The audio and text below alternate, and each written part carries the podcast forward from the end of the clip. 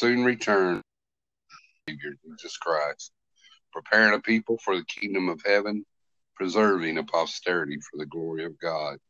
Hello and welcome to another episode of the Key of David podcast, brought to you by the Watchman of the Wall Ministries. I'm your host, Charles, and I thank God above for you tuning in. Hope that you are ready to receive a word from the Holy Spirit today. Hope that you are un- hungry for more of God. Hope that you are open, that your eyes are anointed, that your ears are anointed, that you are open in your heart to receive what God would say to you today. There is a reason that God plays podcasts like this one in your pathway. There is a reason that you are listening to this podcast. It is not by mistake or a happenstance. It is not a coincidence that God has made sure that you have the opportunity to be prepared for what lies ahead, to make sure that you have everything that you need to make it home, to make sure that you have at your disposal the resources that you're going to need to stand in this evil day. And I want to welcome you once again. While I'm welcoming you, listener, I want to welcome to the podcast my partner in ministry, Brother Scott. Scott, how are you doing today? I'm doing wonderful, Charles. Again, it is awesome to be here doing this podcast with you and uh, just enjoying his presence and enjoying about what he's about to say to us and to the people. And I'm just like you, Charles. I was listening to you talk, and I love that. Just like Samuel was sent to David to anoint him on a, he was old Samuel on a mission to pull out King David.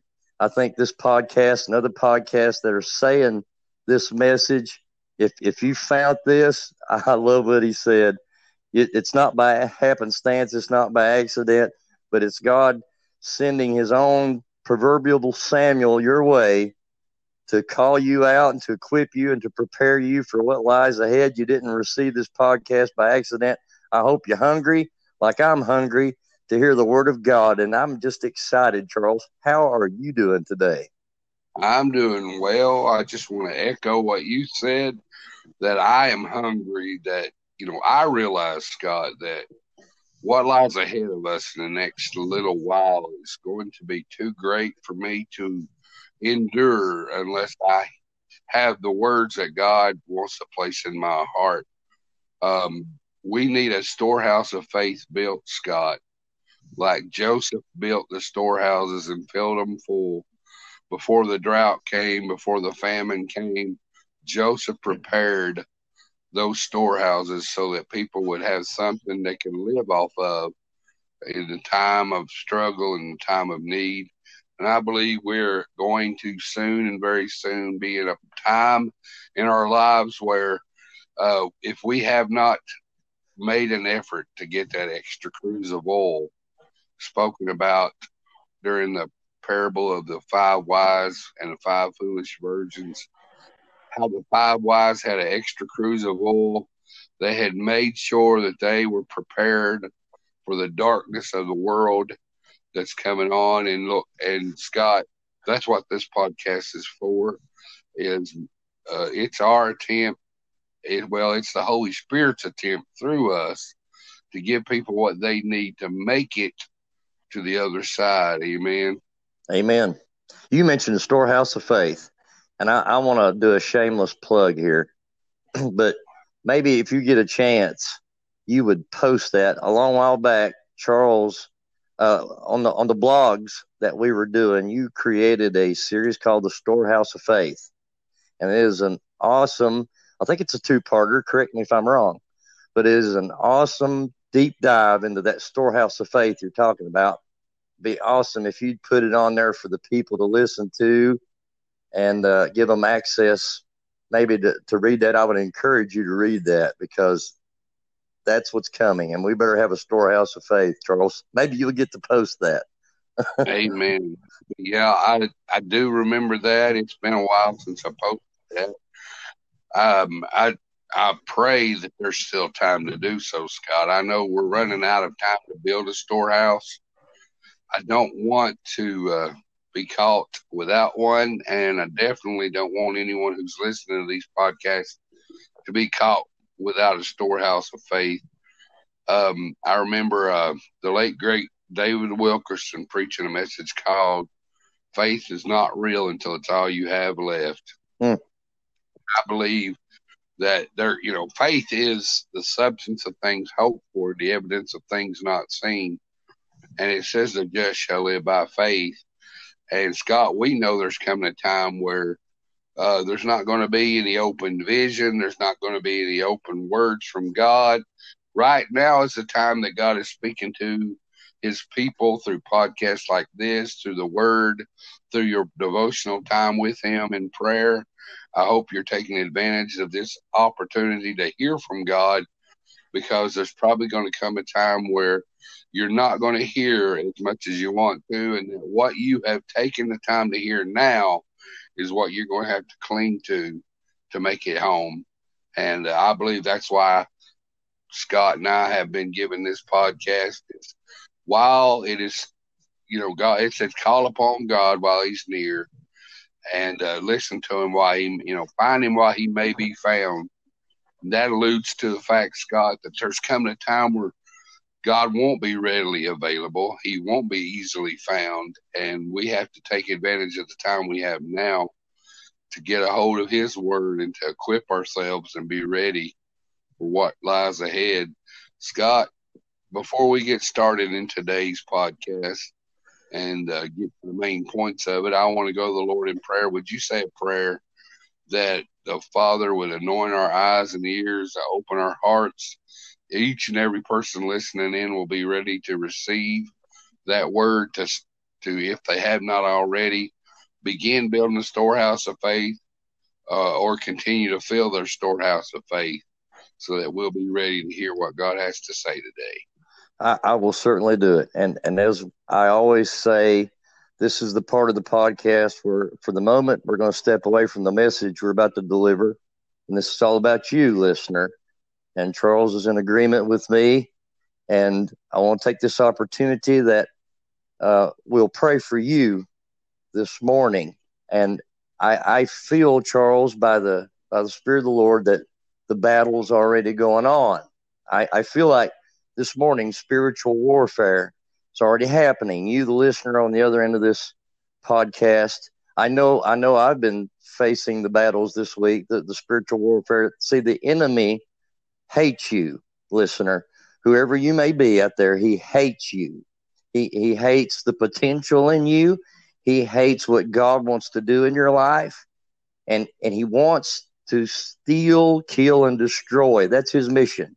Not to be your buddy, not to be your friend, not to bless you with things, but he wants to steal, kill, and destroy anything. He wants to take away the message that you're hearing on this podcast. He wants to take away your marriage. He wants to take away everything that you have good.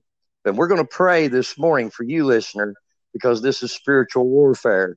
And and Charles, if I may, I, I don't want to take too much time on this podcast, but this is what I felt like the Lord impressed upon my heart to say this morning, and I want to say it. You, the listener, please listen to this. Wherefore, you can find this in the book of Hebrews, chapter 3.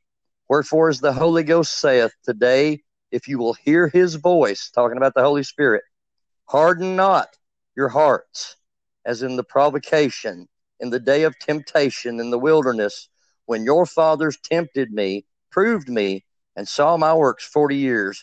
Wherefore I, God speaking here, wherefore I was grieved with that generation and said, They do always err in their hearts, and they have not known my ways. So I swear in my wrath, they shall not enter into my rest. Here's the warning Take heed, brethren, lest there be in any of you an evil heart of unbelief in departing from the living God. Backsliding's real. I don't care what your church says. I don't care what some slickered, shiny shoed preacher says. Backsliding's real. It's here in the Word. And let me finish with this. But exhort one another daily. That means encourage. And that's what me and Charles have been sent here this morning to do is to encourage you. But exhort one another daily while it is called today, lest any of you be hardened through the deceitfulness of sin. And, and let me stop right there. Spiritual warfare is going on. We're going to pray for you. I'm sure you've been feeling it this week. I'm sure you've been going through the fire. Maybe it's something hot and fiery. Maybe it come out of nowhere and you don't understand why. But listen, we serve an all powerful Jesus this morning that can take you through the fire. He can protect you, He can help you. And that's what we're going to pray this morning. Charles, please help me pray, and I'll also pray for the podcast. Father, we thank you this morning for your word. We thank you for the warning. We thank you, God, that you are so wonderful and kind, that, God, you watch over your children like a good shepherd. And Lord, if I may this morning, take the authority that you've given me and Charles his authority that you've given him. Together we pray this morning, and I bind and I rebuke the devil off of the people that are listening this morning. Satan, you have no authority in their lives and what's going on, and I rebuke you in the name of Jesus. And God, I pray right now this morning that, Lord, you would just fill them with strength, that you would fill them with hope, what they're what they're going through may be hot it may be fiery it may not make any sense they may not understand why but they've got to understand that there is a devil loose and he's out to kill steal and destroy lord but god you've come to give us life and that more abundantly and you've give us protection through the third person in the trinity the holy spirit i pray for that protection of the holy spirit this morning to encompass everyone who's listening to this podcast. I pray that you let them feel the strength and the protection of the Spirit. Satan, again, I bind you and your devices in the name of Jesus. You're not going to have the children. You're not going to have the marriage. You're not going to have the finances. And most importantly, you're not going to have their soul. I rebuke you, Satan, off of the souls of the people that are listening to this podcast. You will not have their soul in the name of Jesus. And Father, I thank you this morning that you're going to raise and lift up a standard for your people. You will have a people this morning that will glorify you. You will preserve everyone that will listen to this word and take it into their heart. You will stand with them. God, if only this morning you could open their eyes and they could see who is for them, standing with them. Even though they may feel like they're standing alone, they're not. Because if they could see in the spirit they can see the armies of angels that are encamped about those that love and serve Jesus and are protected. We give you the praise this morning. God, I pray for the podcast that you will just anoint it with authority, with anointing, with your word. God, touch Charles this morning and let him preach and minister under the oracles of the Holy Spirit. And God, feed us this morning. We need your breath. We need your word. We, we need your presence in this last day, God, and we, we beg, we ask for your presence, and we give you the glory this morning for everything that's going to be said and done. In Jesus' name I pray, and amen. Amen, amen. Thank you, Scott, for that prayer. It was a great prayer. Listener, again, I hope you understand and hear the change in Scott's voice when he prays with that kingdom authority. Today, more than any time that I can remember in history. We need that kingdom authority. We need those kind of prayers to make a difference, to prepare us, to take authority over the enemy, to see God's kingdom defeat the kingdom of darkness. And that is exactly what it takes. Speaking of kingdom, Scott, that's what we've been doing here in the last few podcasts. We've been on a new series called the Kingdom series, and it's all about seeing the kingdom of God established in our hearts.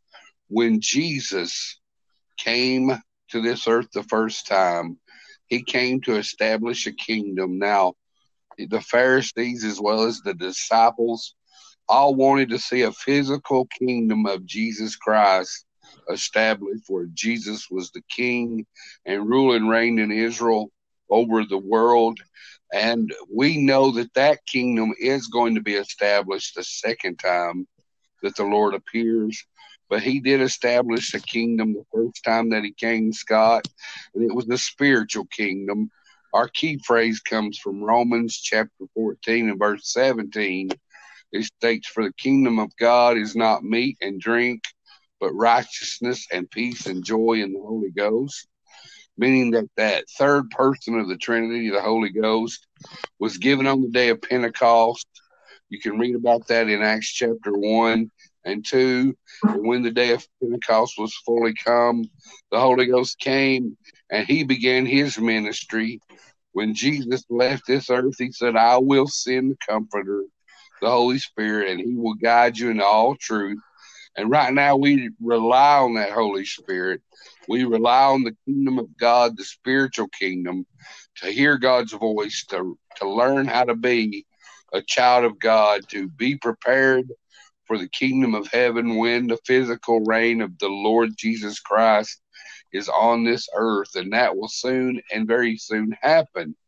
Now, Scott, in this kingdom series, if you want to, let's just talk about a little bit about what we said last week. We were talking about how there was a transition occurring. That if you read through the history of mankind in the Bible, you will see that there are periods of time where when the old way did no longer work and God's will was no longer being accepted by the people, that there would a transition occur from an old organized religion to a new one or a new way of God doing things. God has always had a people and a plan, and sometimes it took Scott a complete upheaval of the old system and doing away with the old system to begin a new system that God had to glorify his name. We see those transitions going on. They happened in the past. We're going to talk about those. But we talked about the transition that was occurring, Scott, even as we speak, where the spiritual the spiritual kingdom that Jesus established during his first visit to the earth when Jesus set up the kingdom of God is going to give way to the kingdom of heaven where Jesus will physically reign from Israel over over the whole earth. Scott, we are seeing that come to pass. We're seeing the overlap occur where we're moving from one age to the next. But Scott, we talked about that during the transitional period, there's going to be a time where the church would go through a wilderness time. And you can read about this. This happens every time there's a transition from one age to the other. There's always a time where God's people has to live in the wilderness for a time. And that time is now. We're about to enter into the wilderness again, Scott. A period of time where uh, we will be having to depend God on God, trust in God, allow God to keep us in that special time until the new age begins, until the new establishment of the new way begins.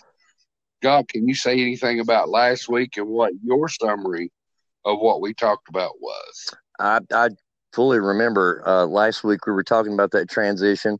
And like you just said, Charles, we were talking about how when an institution, when a system goes wrong and, and stays wrong and will not repent of its wrong, God will initiate a transition and he will set up a new leadership with a new leader whose focus is on getting things back to God and his way. And Charles, we were talking also last week about how that you will see both leaders. You will see the old failed system leader still in his position, as well as the new transitional leader coming up at the same time and heading toward a showdown, so to speak. And their their messages right. are totally diametric or different or opposite. Charles, I don't I don't know what's in people's minds, but these two can't work together. They're never going to work together. They they totally have a diametrically opposed message. I, I remember I think you invoked John the Baptist. I think that's one good example of many where we've got the Pharisees and John the Baptist existing at the same time. But John's message is clearly different than the Pharisees when he's out there at the River Jordan screaming, Repent and turn back to God, for the kingdom of heaven is at hand. And we've got that transition occurring, and the children of God having to make that decision. And it's a huge, huge, and I, this is the thing that I really remember most is the huge decision that it requires the children of God to make. Who are they going to follow? Are they going to follow the failed busted system that is called the church today? Or are they going to follow God's new man, God's David that he has just freshly anointed out of the fields? I'm about to get a little excited, so I'm going to hand it back to you. But I, I do remember that, and I love that message and the wilderness. Yes, sir. Amen. I love what you said about it. You know, it comes down, and I remember one of the last things we said on the last podcast was, is there is right now a choice to be made, a choice to be made by God's people on an individual level as well as a corporate level. Scott, we live in a day and age where the church, the mainstream church, is wanting to go about business as usual. They want to continue with that old system, the fivefold ministry we spoke about out of Ephesians chapter 4, where when the church was established in the book of Acts, and Paul came and Paul helped to institutionalize the church, he said there was a fivefold ministry of apostle, prophet, evangelist, pastors, and teachers that would govern God's people and teach them how to be God's people and uh, just like that transition occurred when uh, the disciples became the apostles to the day and age that they lived in. We are fast approaching another transition, and we are going to be leaving the transitional age of the church into the kingdom age where Jesus rules and reigns from the throne of his father David in Israel. But Scott, there's always a time where the people, like you said, have to make a decision. Will they trust God's move? Will they trust what God is doing? Will they trust that this has happened before, that this is not a new word? Scott and Charles are not trying to promote some new doctrine, some new word, some something that's never happened before. But there are examples all the way throughout the Bible that we can talk about where God had a transition from an old age to a new age. Uh, we can mention the first one, Scott, that happened when Adam was on this earth, and from the time of Adam until the flood was approximately 2,000 years. And that was the fallen age of man, where God more or less gave them up and let them do what they wanted to, and they became reprobate, they became unredeemable. God had to judge and before he judged, there was a transition where Enoch arrived on the scene as the first prophet of God and prophesied that God was going to have transitional phase. And he not only spoke about the flood, but he spoke about the last transition, which is the one we're talking about now, where God would return with his people and rule and reign on this earth. But God, there was a transition from the time of Adam to the time of Noah. And that transition cost the people of God to believe and to trust and to go through a wilderness state. And uh, there's so many examples we can talk about, Scott. We also likened the transition to be the one that occurred when the people of Israel were in Egypt and they had become slaves in Egypt. And for almost 400 years, the people of Israel had known nothing but slavery, nothing but following the ways of the Egyptians, and and the, they lived their whole lives in the Egyptian government, and the Egyptian customs, in the Egyptian way. And Moses comes on the scene and tells them that it's time to go from the Egyptian way to the promised land. And Scott, there was a transition that occurred where the people of the people of Israel or God's chosen people went through a transitional phase. But because they were not able, Scott, to let go of the old way, because they were so ingrained with the way the Egyptians did things, because they had lived so many years as slaves to Egypt, they could not let go of that old system, Scott. They could not allow themselves to fully trust God. And Scott, they paid a price for that. Do you remember? Yes, I do. They paid a dear price for that. They ended up wandering in the wilderness for 40 years in one big, huge circle, ever, ever getting close to the promised land with milk and honey flowing and peace and rest awaiting them. they could never enter.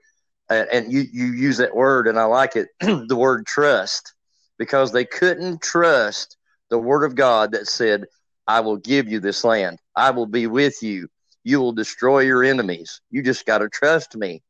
And out of the 12 spies that were sent to spy out the land by Moses, only two come back, excuse me, Charles, with a report that said, Yeah, it's full of giants. Yeah, it's got guys nine feet tall. Yeah, it's got uh, cities with walls that are 30 foot thick or something crazy number like that. They were huge, thick. They could have chariot races on top of them. Huge, thick, fortified cities. yeah, they've got all that, but you know we can take them because we got God on our side. and that was that was the report of two out of the twelve, while the other ten were saying, "I'm too scared. This is too much. It's it's overwhelming. Uh, the, the the armies are too big. We can't do this thing. We've got to turn back." And because the people decided to believe that report of fear, Charles, instead of the the two that said, "God said we could have it, and we're going to take it," because they couldn't believe that their carcasses fell in the wilderness, Charles. I like what you're saying about the trust. And we, we've got to make that huge leap today, you that are listening on this podcast about trust, or, or you just said it so eloquently. Are we going to trust God? Are we going to trust His move that He's moving because He's on the move? Or are we going to still be in bondage to the quote unquote Egyptian system? Would you agree with that? Absolutely. And I believe, you know, Scott, when we were talking about doing this podcast today, we talked about moving forward, but then we said there are still some people out there listening in, and we felt by the Holy Spirit there were some people that were still not convinced, or maybe they were a little hesitant about letting go of the old way. Scott, there's been so many years, and uh, you can remember it as well as I. Now, even in the years that me and you have been alive, we're by no means the oldest people. And we've not been around as long as some people that we know, but we have seen enough change in the church to realize that the church is no longer effective as it used to be. That people don't fear the Lord like they used to, nope. and that they don't have the respect for the church anymore. And uh, the church is still trying Scott, to do the same thing that it's done for years, still trying to have that same service they've had in the four walls. They're still trying to sing those three songs out of the hymnal book. They're still trying to get people convinced, you know, to get saved before it's too late. Scott, uh, we've come to a place in, and I believe history where we're about to see that system done away with because it's no longer effective. And we've been warning the people in this podcast ever since the series you mentioned last week called The Rape of the Church, how that the enemy, so from the time that the church was created in the book of Acts, the enemy has been sowing false doctrine and hybrid truths, trying his best to get the church to a powerless state and he's but all succeeded now in getting that church to a powerless state. And never have we had a church age brag so much and deliver so little. Ah, amen. And just, and just like the the church mentioned in the book of Revelation, chapter three, the Laodicean church, they didn't realize that they were spiritually bankrupt. They were poor, blind, and naked. They had no idea because they were judging their success based on outward appearance, based on numbers, based on the book, uh, the bank account, and how much money was in the bank. They were not seeing that Jesus or God looks on the inside of a person and not the outside of a person.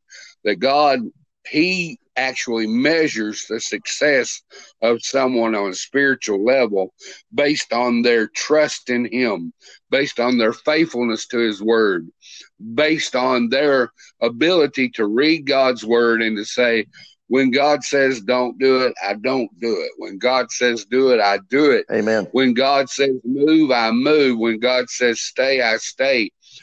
God is still looking for that same person today, Scott. He's still looking for that person who is able to hear his voice and trust in God's way. Now we're coming to an age of transition again.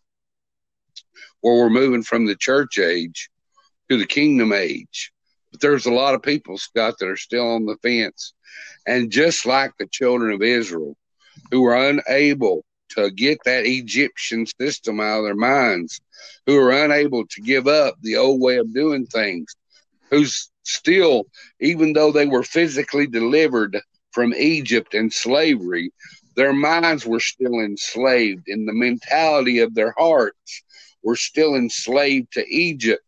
And because they could not transition, they could not get from that. They could not leave the old way and cling to the new way or take hold of the new way of God. They missed out on God's rest. They missed out on God's promised land. They missed out on God's will. Scott, we're going to see that occur again today. Hmm. And uh, it is my desire, and I believe it is your desire, and the effort of this podcast to get as many people as we can to grasp that this is a transitional state, that the church is no longer going to function the way that it used to in the world, that if we're going to move into the kingdom age where Jesus will physically reign on this earth, we're going to have to let go of the old way. We're going to have to let God lead us through the wilderness, just like He did the children of Israel. We're going to have to trust Him. And Scott, uh, this is not a popular message. We know there are going to be we we know there are going to be more people reject this message than they will be that receive it. Mm-hmm. But there still may be some out there that are listening right now, Scott, that um, they're wanting to let go of the old way. They're wanting to embrace the new way that God's going to move. They they realize that what we're saying is happening again. Uh, what would be their apprehension, Scott? What would cause them not to want to let go of the old way? Would it be family? Would it be friends? Would it be um, fear? Would it be all the above? What do you think would cause these people to to resist the change and uh, that's why we believe that instead of moving forward, we wanted to speak again about the transition that's going on in the body of Christ and how God is going to use that transition to bring a people out of a people. What would hold people back, just like it did the Israelites in the book of Acts? Why don't you just check that box all the above because you just you just named them right there. It's a it's a conglomeration of that. Charles, I've always wanted to say that the power of bondage is familiarity. Let me let me say it one more time. The the power it's it's not so much the chain around your wrist that keeps you in bondage. It's the familiarity of the situation you're in. I mean, let's let's go back to the children of Israel. You were talking about that came out of Egypt. They they couldn't never leave Egypt in their mind because of the familiarity that they had in Egypt. Sure, they were in bondage. Uh, listen how crazy this sounds, too. Sure, they were in bondage. Sure, they were getting whipped every day by the taskmasters with those whips. Uh, they were having to do very hard manual labor. And I like what you said in the last podcast that by this time, the children of Israel outnumbered the Egyptians probably 10 to 1 in number. They even said themselves, the Egyptian leaders, these people are bigger than us. Now, at least they rise up against us. You know, we, we've got to put them in bondage. We've got to do something, put them in servitude. They're a big army now. And, and because of that bondage, they couldn't even see that, Charles. And when we get to in the wilderness with Moses leading them, it's the fear of the unknown. Where are we going? How are we going to feed ourselves? What, what are we going to do? Back in Egypt, we knew we were getting three square meals a day. But but what about now? Now we've got to trust in a God we can't see. Now now we've got to trust this this old man, this 80 year old man that's climbing the mountain every day to get to get a word. You know, back in Egypt, that was the power of Nadab and Abihu, the, the naysayers in the crowd that kept swaying the crowd back to Egypt. Look, you know, back in Egypt, we, we had a hut. We we had all this stuff. And Charles, it's it's the fear of the unknown. It's the fear of the new. Uh, Franklin Roosevelt said it best. He said, We have nothing to fear but fear itself. And fear, the power of fear, is the unknown. That's that's the power that is in fear. I don't know what's next. I don't know what's going to happen. And they were scared to death in the wilderness and could not trust God and his word. And and that's why we're taking this time here, Charles, one more time in this podcast because this is the biggest decision other than salvation, other than accepting Jesus Christ as your Lord and Savior. This is the biggest decision you're probably ever going to make in your lifetime is to uproot yourself out of a failed system, possibly leave your family and friends if they don't want to follow the Lord and, and move into this new area of total trust in God with a leader you've never known before, but carrying the word of God. It's it's fear, Charles, and it's a bondage. And we're taking the time one more time to say, this is serious. You can't move forward with God if you don't make this decision. It, it's it's all important that you realize, and, and we know here that it's a that it's a tough decision, that it's a hard decision, that it that fear is on you, but we've got to follow God's move. I, maybe you can say this better than I can. Please. Well, you said something that that led me to look up a scripture, Scott, a moment ago. You said that the fear of the unknown creates bondage, and that's exactly how the Egyptians were able to keep the children of Israel from rising up against them is they bound the Israelites in fear of how were they going to meet their everyday needs? How were they going to get the food that they needed to eat, the clothes they needed to wear? How are they going to take care of their children unless they let someone else do it for them? And it caused them to be in bondage. And a scripture that came to my mind is found in Romans chapter 8. Now, let me set up the stage a little bit about Romans chapter 8. This is one of our favorite chapters that we like to speak about, Scott, because it goes from Romans chapter 7, where Paul runs, uh, runs up on a problem that he's having. And the problem that Paul describes in Romans chapter 7 is he wants to go, do God's will. He wants to move forward with God. He wants to trust God with his life and the unknown, but fear is keeping him in bondage. And the only thing that could combat that fear was the Spirit of God. Mm-hmm.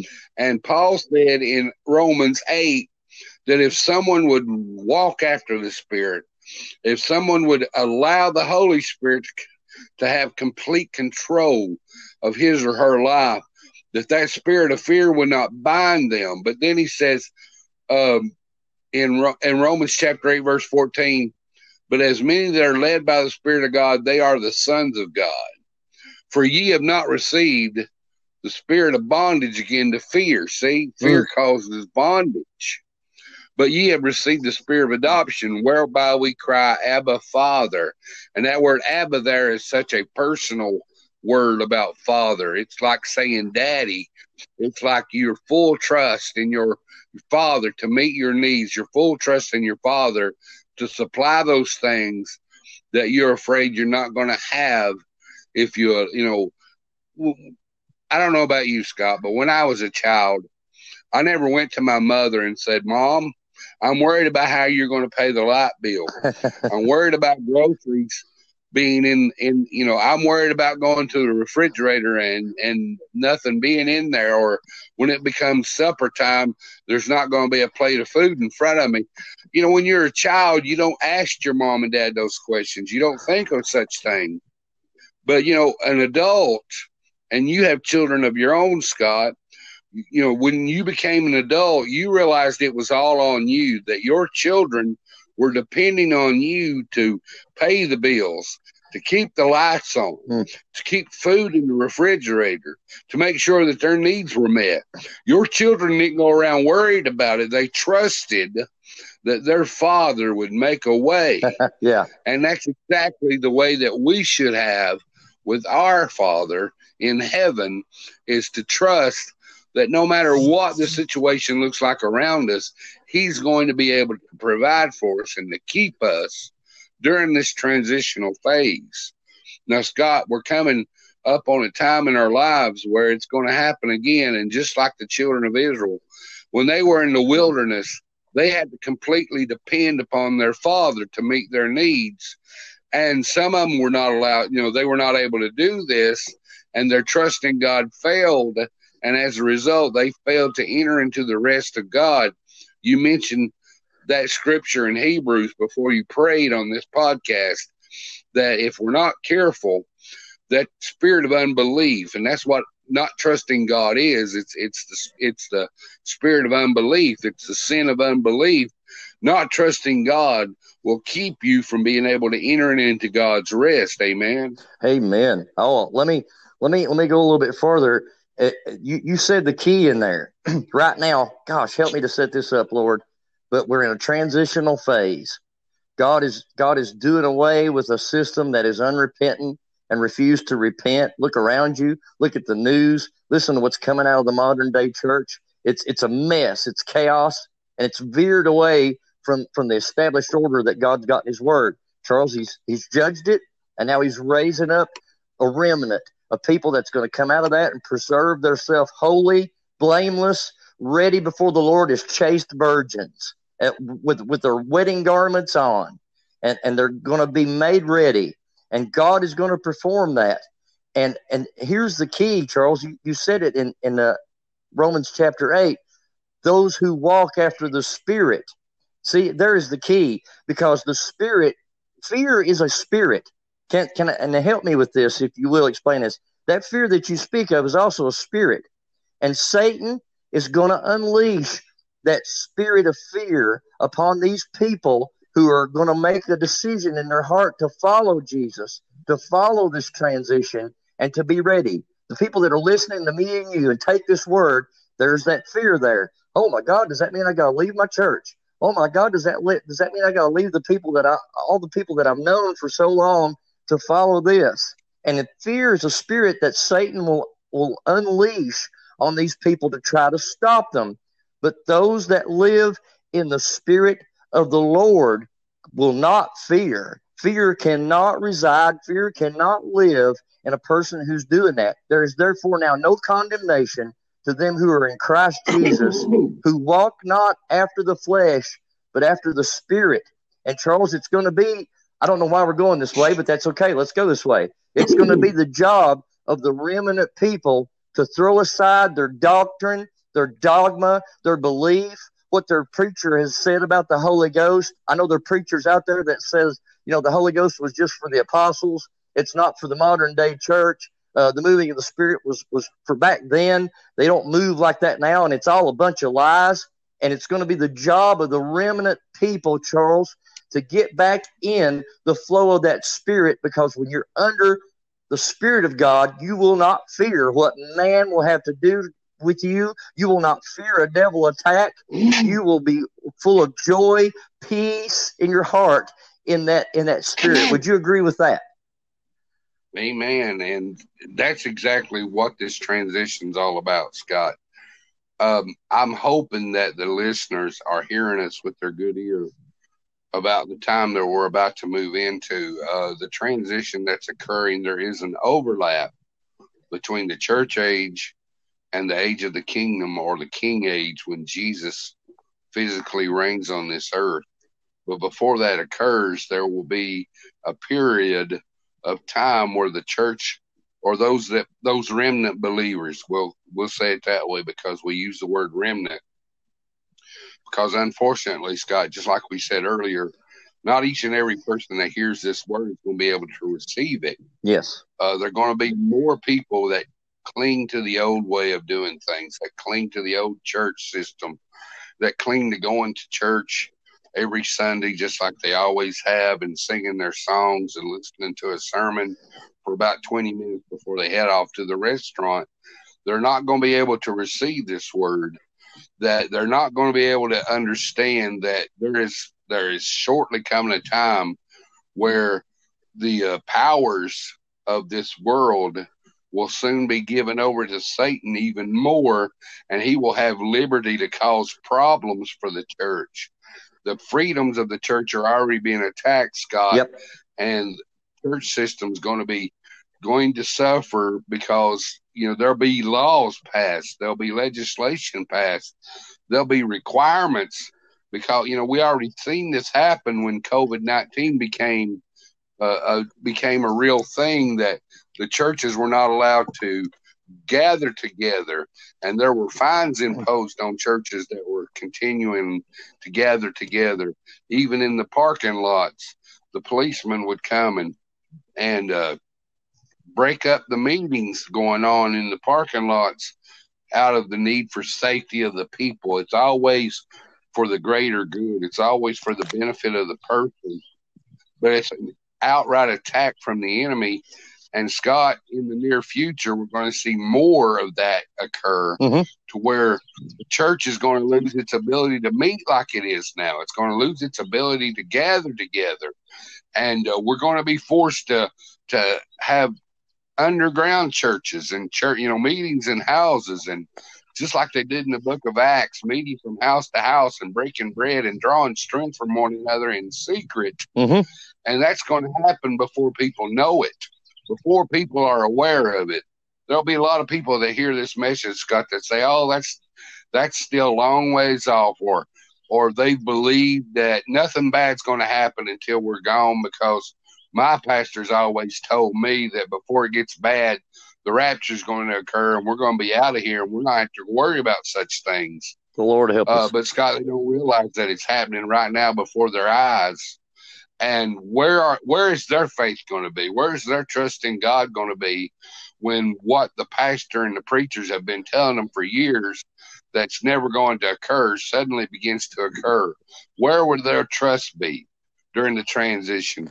Uh, have they not been reading the Bible for themselves? Have they not saw that if God didn't deliver the people of Israel, his chosen people, from the transitional state, if the people of Israel had to go through the wilderness to make it to the promised land, if there was a time that God allowed the uncertainty of tomorrow to be in the forefront of our minds, you see, Scott, when the people of Israel left Egypt, uh, they left the certainty, uh, like you said, of, of meals prepared for them every day, of all their needs being met. Uh, sure, they were slaves, but they were getting to eat on time. They were getting to have beds to sleep in and roofs over their head. And people will give up their freedoms for assurance Oh yeah. of everyday needs met. Um, but what happens when the, the Israelites leave all that and they're in the wilderness and they don't have the assurance of food? They have to trust God every day for manna from heaven. They have to trust God every day for water to drink from a rock. They have to trust God every day to supply them the, the needs that they have on a daily basis. Scott, what happens to the church today in the Western world uh, and, and in the Western Christian culture? What happens to the Christians when uh, paying the tithes don't uh, you know, right now we're taught that if you pay your tithes, it's assurance that God's going to meet your needs financially. What happens during the transition? Uh, and I don't know why I'm saying this, Mm. but I'm being, I, I believe I'm being led by the Spirit. What happens? What happens during the transitional phase, Scott, when the assurance of paying your tithes don't pay off and you still have bills you can't pay, medicine you can't buy, food you can't buy? What happens to the trust in God then, Scott? if, if you've not built this, I've got to allude back to this. If you've not built the storehouse of faith ahead of time, you will crumble. You will fail. Your your your uh, walk with God that you have will crumble. Your faith will crumble, and you will backslide, and you will miss everything. You will miss out on everything. And I know I'm going to get crucified for saying this, but but Charles, I hope the people realize and hear what you're saying that this is war. This this is a fight to the death. This is about you making it to the promised land and about a devil who wants to stop you from doing it. And and Charles, like you said, the, the things are already in place. You're talking about how the churches are going to get shut down. Re, listen to the news. Legislation is already being put in place that's called hate speech legislation. If a preacher gets up and preaches anything about sin, anything against homosexuality, anything that doesn't uh, foster a, a, a message of we're all one people and we're all going to heaven and we're all together. If it's anything besides it, if you get up and you start ministering the word of God as it is, you're going to be labeled a hate monger. You're going to be thrown in jail. Your church is going to be shut down. The legislation is already in place. Charles, just yesterday, they floated a news article across the news that one of the churches in Canada had to go underground and shut its doors and meet secretly right now because they believed that God was bigger than COVID 19 and that we should be in the house of God, worshiping God and calling upon Him right now in this time of need. And because of that, the government shut them down. Things are happening right now. And if Charles, if we're not preparing, if we're not building the storehouse of faith, let me go to another one. How about the five wise and the five foolish virgins? You listen, that, there, there's five that didn't make it to the wedding. I don't know how much plainer I can get it than this. There's five that didn't make it to the wedding because when there was time to fill their cruse with oil enough to make it through the dry period, they didn't do it. They slept, they slumbered, like you said just a moment ago, Charles, as long as we're getting our quote unquote needs met, as long as we're getting a check from the government every week, as long as we're able to eat, we got a roof over our head, we don't care where that's coming from or who's dishing it out to us. But if we've not been prepared, then we will fail just like the children of Israel did in the wilderness. We will miss the promised land. Do you understand that the promised land alludes to heaven? Heaven. And that's what that means in the Old Testament. And I don't know how much more serious we can get this, Charles, than, than what you're saying right now. You know, the devil's been very subtle, Scott, over the years of meeting the needs, everyday needs of the people, and getting everyone to focus on how important it is to have food on the table and a job to go to, working 40 hours a week, you know, we've got to the place now where if anyone lives out of that normal lifestyle, if anyone lives outside of that norm that we have established, uh, that we tell them that they're out of the will of God, that they're not living, you know, we label them infidels because they don't take care of their house or they're not going to you know, they're not working like everyone else or they're not meeting their needs according to the government. They're not they're not depending on the government for their health insurance and for, you know, all these things. And we begin, you know, the devil's so subtle because he's created that Egyptian mentality, mm-hmm. even in today, where we are depending on the government, we're depending on everyday life. You know, our everyday life needs to be met by the powers that be.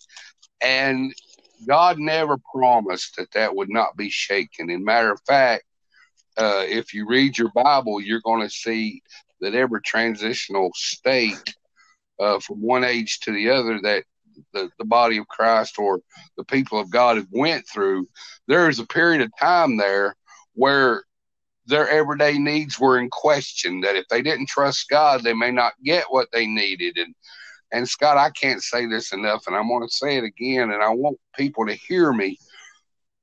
Yes, God does care about your everyday needs. Yes, God does care about you paying your bills on time. Yes, God does care about your health insurance needs. Yes, God does care about these things. But there is nothing more important to God than you making it to eternity. Amen. Amen. There is nothing more important than eternity and more important than the health of your body, more important than making sure that you have all the medicine that you're supposed to live on, making, you know, more important than making sure that your job stays secure and that you're always working 40 hours a week, more important than the mortgage on your home is the eternal destiny of your soul. Yes. And God is not above allowing his children to go through the lack of everyday needs to make sure the eternal soul makes it home. He had the children of Israel live in the wilderness, depending on him for their everyday needs uh, day to day, one day at a time, sweet Jesus. Remember that song, yes, Scott? Yes going to go back to where you know this transitional state that we're in. There is going to be a period where the church goes into the remnant believer goes into a one day at a time, sweet Jesus, and they're going to have to depend on God for everyday needs. They're not going to have the security of the medicine that they've been taking. You know, Scott, I will confess that I'm on medication for things such as my blood pressure. And uh, if if what I'm saying is true, and we go through this transition where the remnant believer goes through a period in the wilderness, there's no promise that I'm always going to have blood pressure medication. Right. So what am I going to do? Am I going to allow the enemy to fill my heart with fear? Am I going to panic because I don't have the medication that I'm so accustomed to taking? Am I going to allow the enemy to steal the peace in my heart by saying, What are you going to do, Charles? The medicine that you need for everyday life is not there. What are you going to do? God must not love you because He allowed you to run out of your blood pressure medication or your heart medication.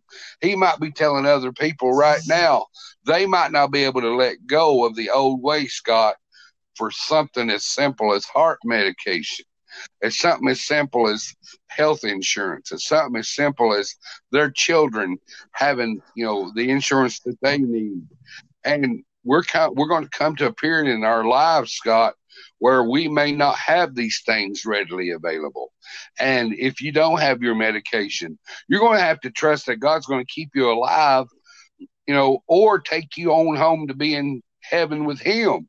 Because, like I said earlier, there's nothing more important than eternity. Amen. And so, if my body perishes, Scott, because I don't have medication and I don't have my blood pressure meds and I don't have my heart medication, if my body suffered and if I end up dying as a result, more important than that is is my soul ready to stand before God in heaven? Amen. Am I ready to make heaven my home? That's what we're talking about. The time of transition is upon us, Scott. Yes. And we have to let go of what we trust in on the old way and trust in God for our daily needs from day to day. We're going to get to that point again, Scott. Do you believe that? I absolutely believe that. And and Charles, this has come on my my spirit. I don't I don't think I've ever spoke about this uh, publicly before. I, I've read it, I've studied it, but I've, I've never been directed like this before. I'm, I'm just going to go ahead and say it bluntly. but you're talking about trusting God completely for, for your needs, about the importance of making it to heaven. No matter no matter what, making it to heaven. You can't rely on a prayer you said at nine or what happened 30 years ago. That's great. You can take me to the spot where you first got saved. It's it's it's it's great that you've entered into the kingdom of God and you've accepted Jesus Christ as your Savior. It also says, as a tree falls, so shall it lay. And, and Charles, it's about how the race is run at the end, not about what's going on in the in between or what you've done at the very first. It's all about that. And that's the most important thing. Charles, we're coming to a point where we're going to be put to the test like that. I'm about to say it. And I, and I know it's going to make a lot of people mad. And, and crinkle their theology because they've had these other slick haired shoe shiny shoe preachers out here telling them different. But there's a recording in the word in Revelation about the mark of the beast. That's coming. It's on its way. I'm not going to sit here and prophesy to you exactly what it is. But the Bible records the warning. Charles, it's the warning given to the body of Christ. That book is a book written to the body of Christ, not to unbelievers, not, not to the people out here in the world, but to the believer. And it warns of the mark of the beast.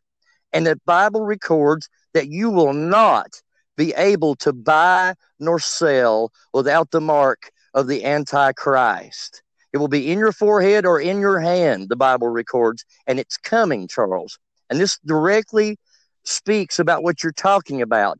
The people that will take the mark are the people that can't transition past the point of I've got to know that my needs are going to be met, that my blood pressure medicine is going to be there, that I've got three square meals a day, and I'm trusting in that and the government to, to supply it, my job to supply it, whatever's going on, and they're going to cave to giving into this mark. The Bible records this as well. Those who take the mark. I don't care if you were a preacher. I don't care if you said a prayer of salvation when you were 30 or 9. The Bible records that those that take the mark will be damned to eternal hell and sealed. Now, I, I don't know of a more sterner warning than something like that to say we better be transitioning to where we can trust God with our heart, with our soul, with our mind, with our children, with our family, with our wife, with our husband, with everything. We better get to the point now that we can trust God, not based on what we have or what we see, but what He can do and who He is. We better be getting to that point now before it's too late, because if you wait till then, it's too late. Now, I know that made a lot of people mad, but Charles, this is what we're talking about this morning is trust in the transition. Trust in the transition. And you, we've got to build that trust, and that only comes from spending time in the Holy Ghost. I don't care what your preacher said. I don't care what your denomination mm-hmm. believes about the Holy Ghost. He's real. You're going to need him. You're going to need him with all your heart, mind, and soul. And you better be praying to get in him, immersed in him, him in you, and, and you you two as one as one can be living in him as romans 8 records would you agree with that amen and you know what time has gotten away with us uh, from us today quicker than i thought it was going to be oh. um, yeah we're quickly running out of time but i do want to bring it down to everyday practical word that people can apply to their heart because i don't want scott people to hear this message and think that we're just talking about a spiritual plane of existence where you're not tested on an everyday level. Uh, that Scott and Charles have talked about some spiritual message that after this podcast is over, you can say, Oh, that was such a good message, and go on about your daily life. We're talking about a practicality here. Scott, we're entering into a transitional. Let me just plain simple say it as best as I can. We're in, entering into a transitional time in the history of man again, just like Adam to Noah, just like uh, the Israelites leaving Egypt and going to the promised land, just like the Pharisees to Jesus. This has happened so many times. You know, I do remember that I mentioned on the last podcast that we would talk about David because his life reflects the transition from David being anointed king and Saul being placed into kingship and the transition between Saul and David. Now, we didn't get to talk about David much today, but we will address David because his life is a direct reflection of that transition that we're talking about of the church from the wilderness state to the palace state, just as although David was anointed king in his youth, he had to go through the wilderness state, living in the wilderness before he was placed in the palace. And the church is going to go through a wilderness state before it makes it home to heaven. And there has to be a storehouse of faith. Scott, it's going to come down to the point where um, you're either going to have to trust the government to meet your needs and you're going to have to compromise on your faith. And I don't know how close we are to the mark of the beast.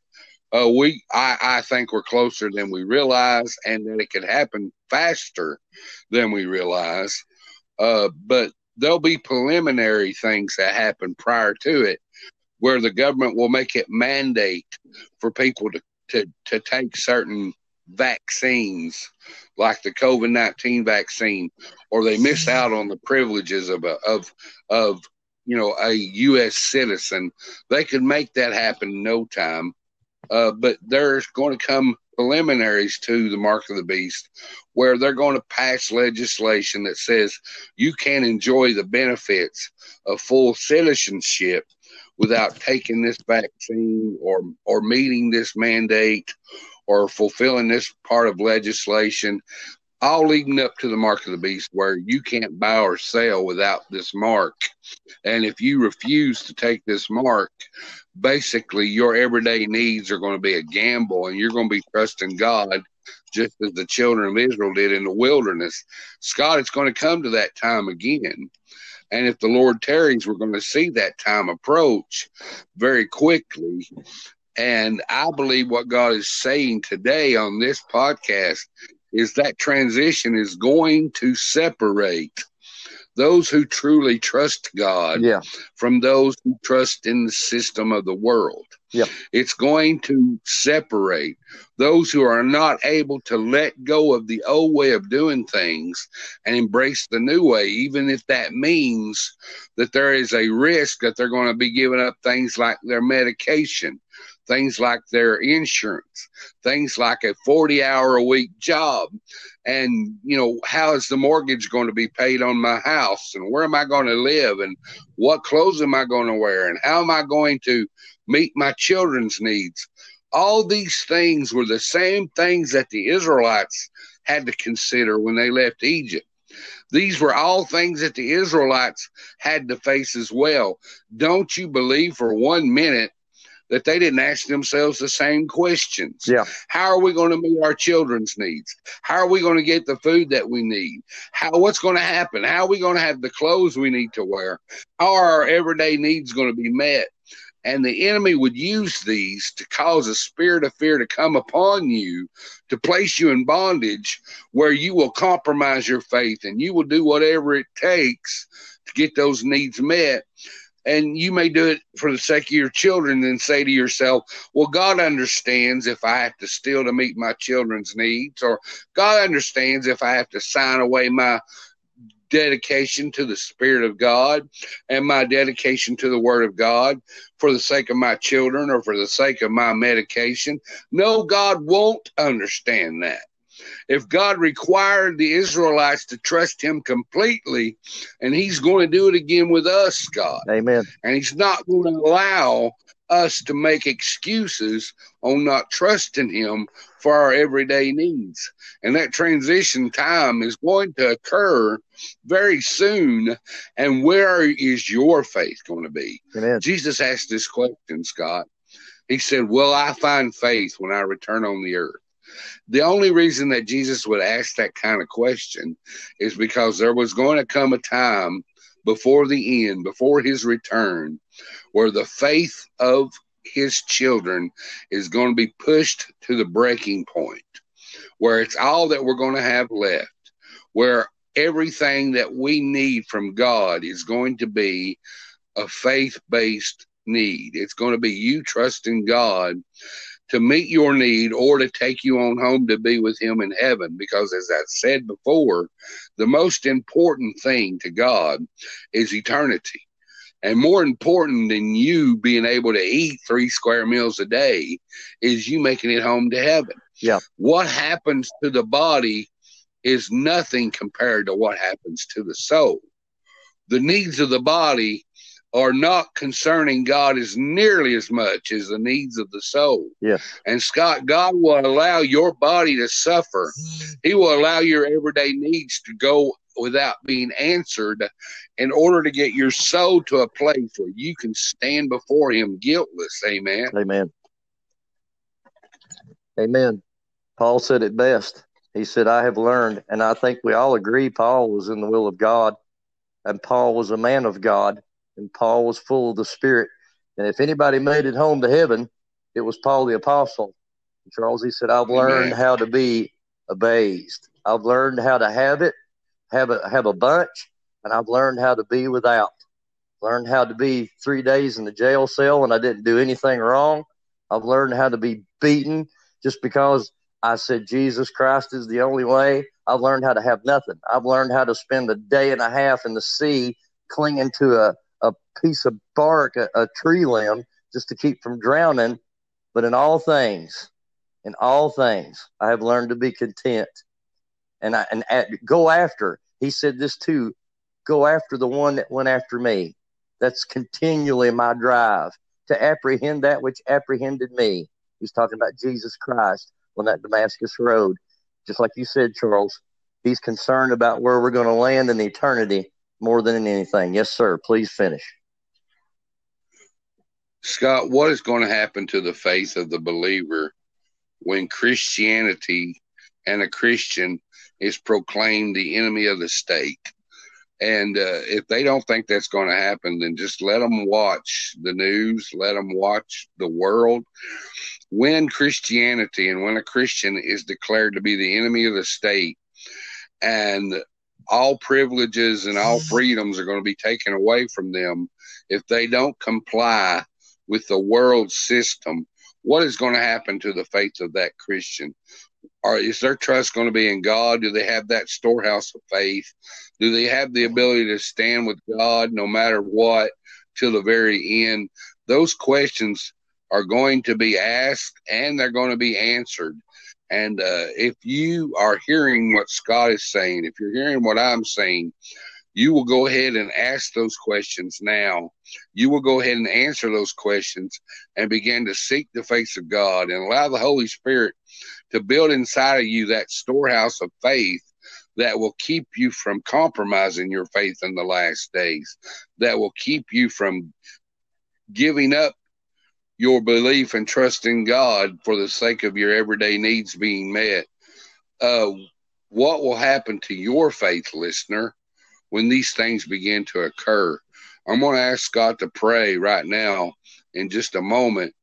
Um, I believe that there are people listening to us, Scott, that are still on the fence of this, deciding if what you and I are saying is really going to come to pass, or if it's just a if it's just some crazy tangent that we're on and that things are going to continue as they always have.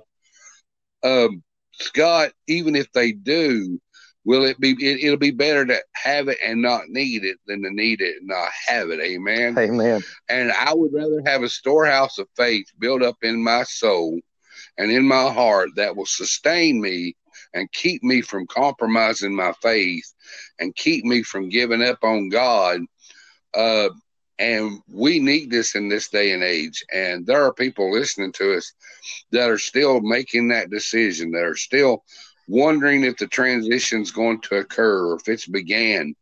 And Scott, I want you to pray for those people. Pray that whoever is on the fence with their decision making will be forced to make that decision. Uh, we can't move forward into the kingdom age until we let go of the way of doing things that we've normally done in the past.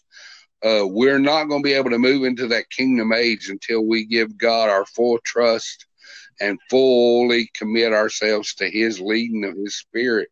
Scott, would you pray for us that we'll get to that place? Let us let us do pray and let us let us a- ask the question that you have proposed. Do we really trust God? And I, I want you, listener, to ask yourself that. I'm asking myself that. Charles, I want you to ask yourself that. Do I really trust God? When times get tough, when, when I don't know where my next meal is coming from, when I don't know what's going to happen to my family, when I don't know what's going to happen in the future, do I trust God?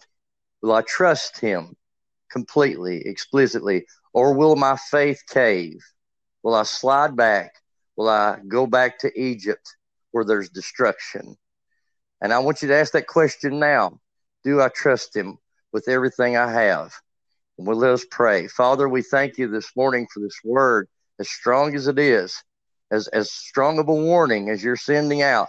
Lord, you're still sending out the warning to build a people.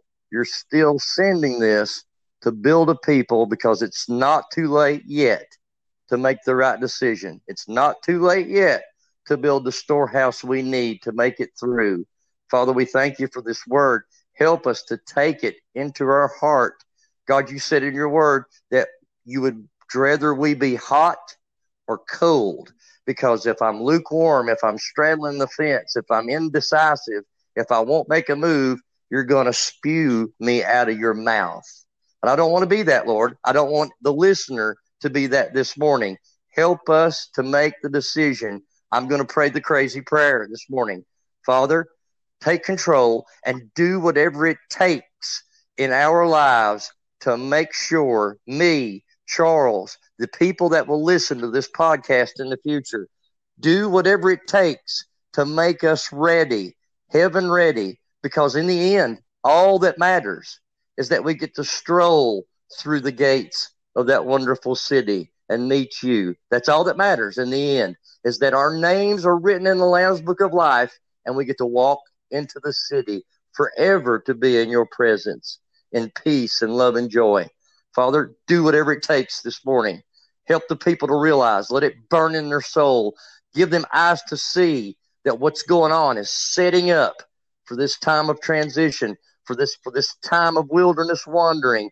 Help them to see the need for the storehouse to be built now. And we give you the praise and the glory for this word and for everything that's been said and done.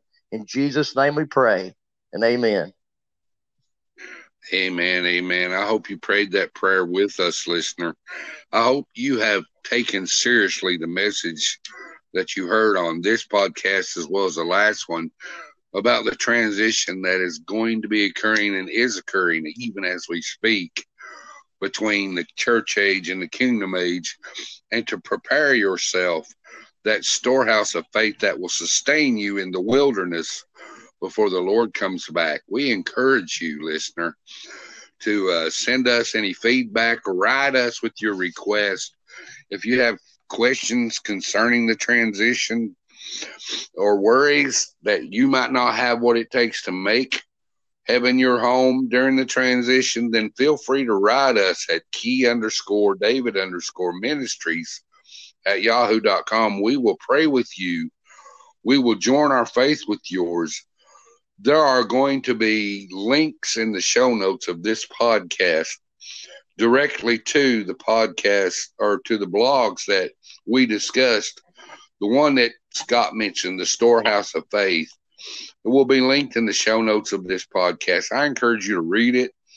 Uh, it's a message that God gave me so many years ago concerning preparing ourselves for the transition and for that time in the wilderness that the church will have to endure before heaven becomes a reality and Jesus is physically on this earth again. Uh, listener, I encourage you also continue to share this mm-hmm. message with other people. Get as many people into the last move of God before it's too late. Share this with your friends, your family. Be that light and salt to this earth, to this world. Help Scott, help myself get this message out before it's too late. You know someone who needs to hear this message just as much as you yourself needed to hear it. And you can help us by sharing it with others. It is always the desire of the Key of David podcast and the Watchman of the Wall ministries that each and every person within the sound of my voice repent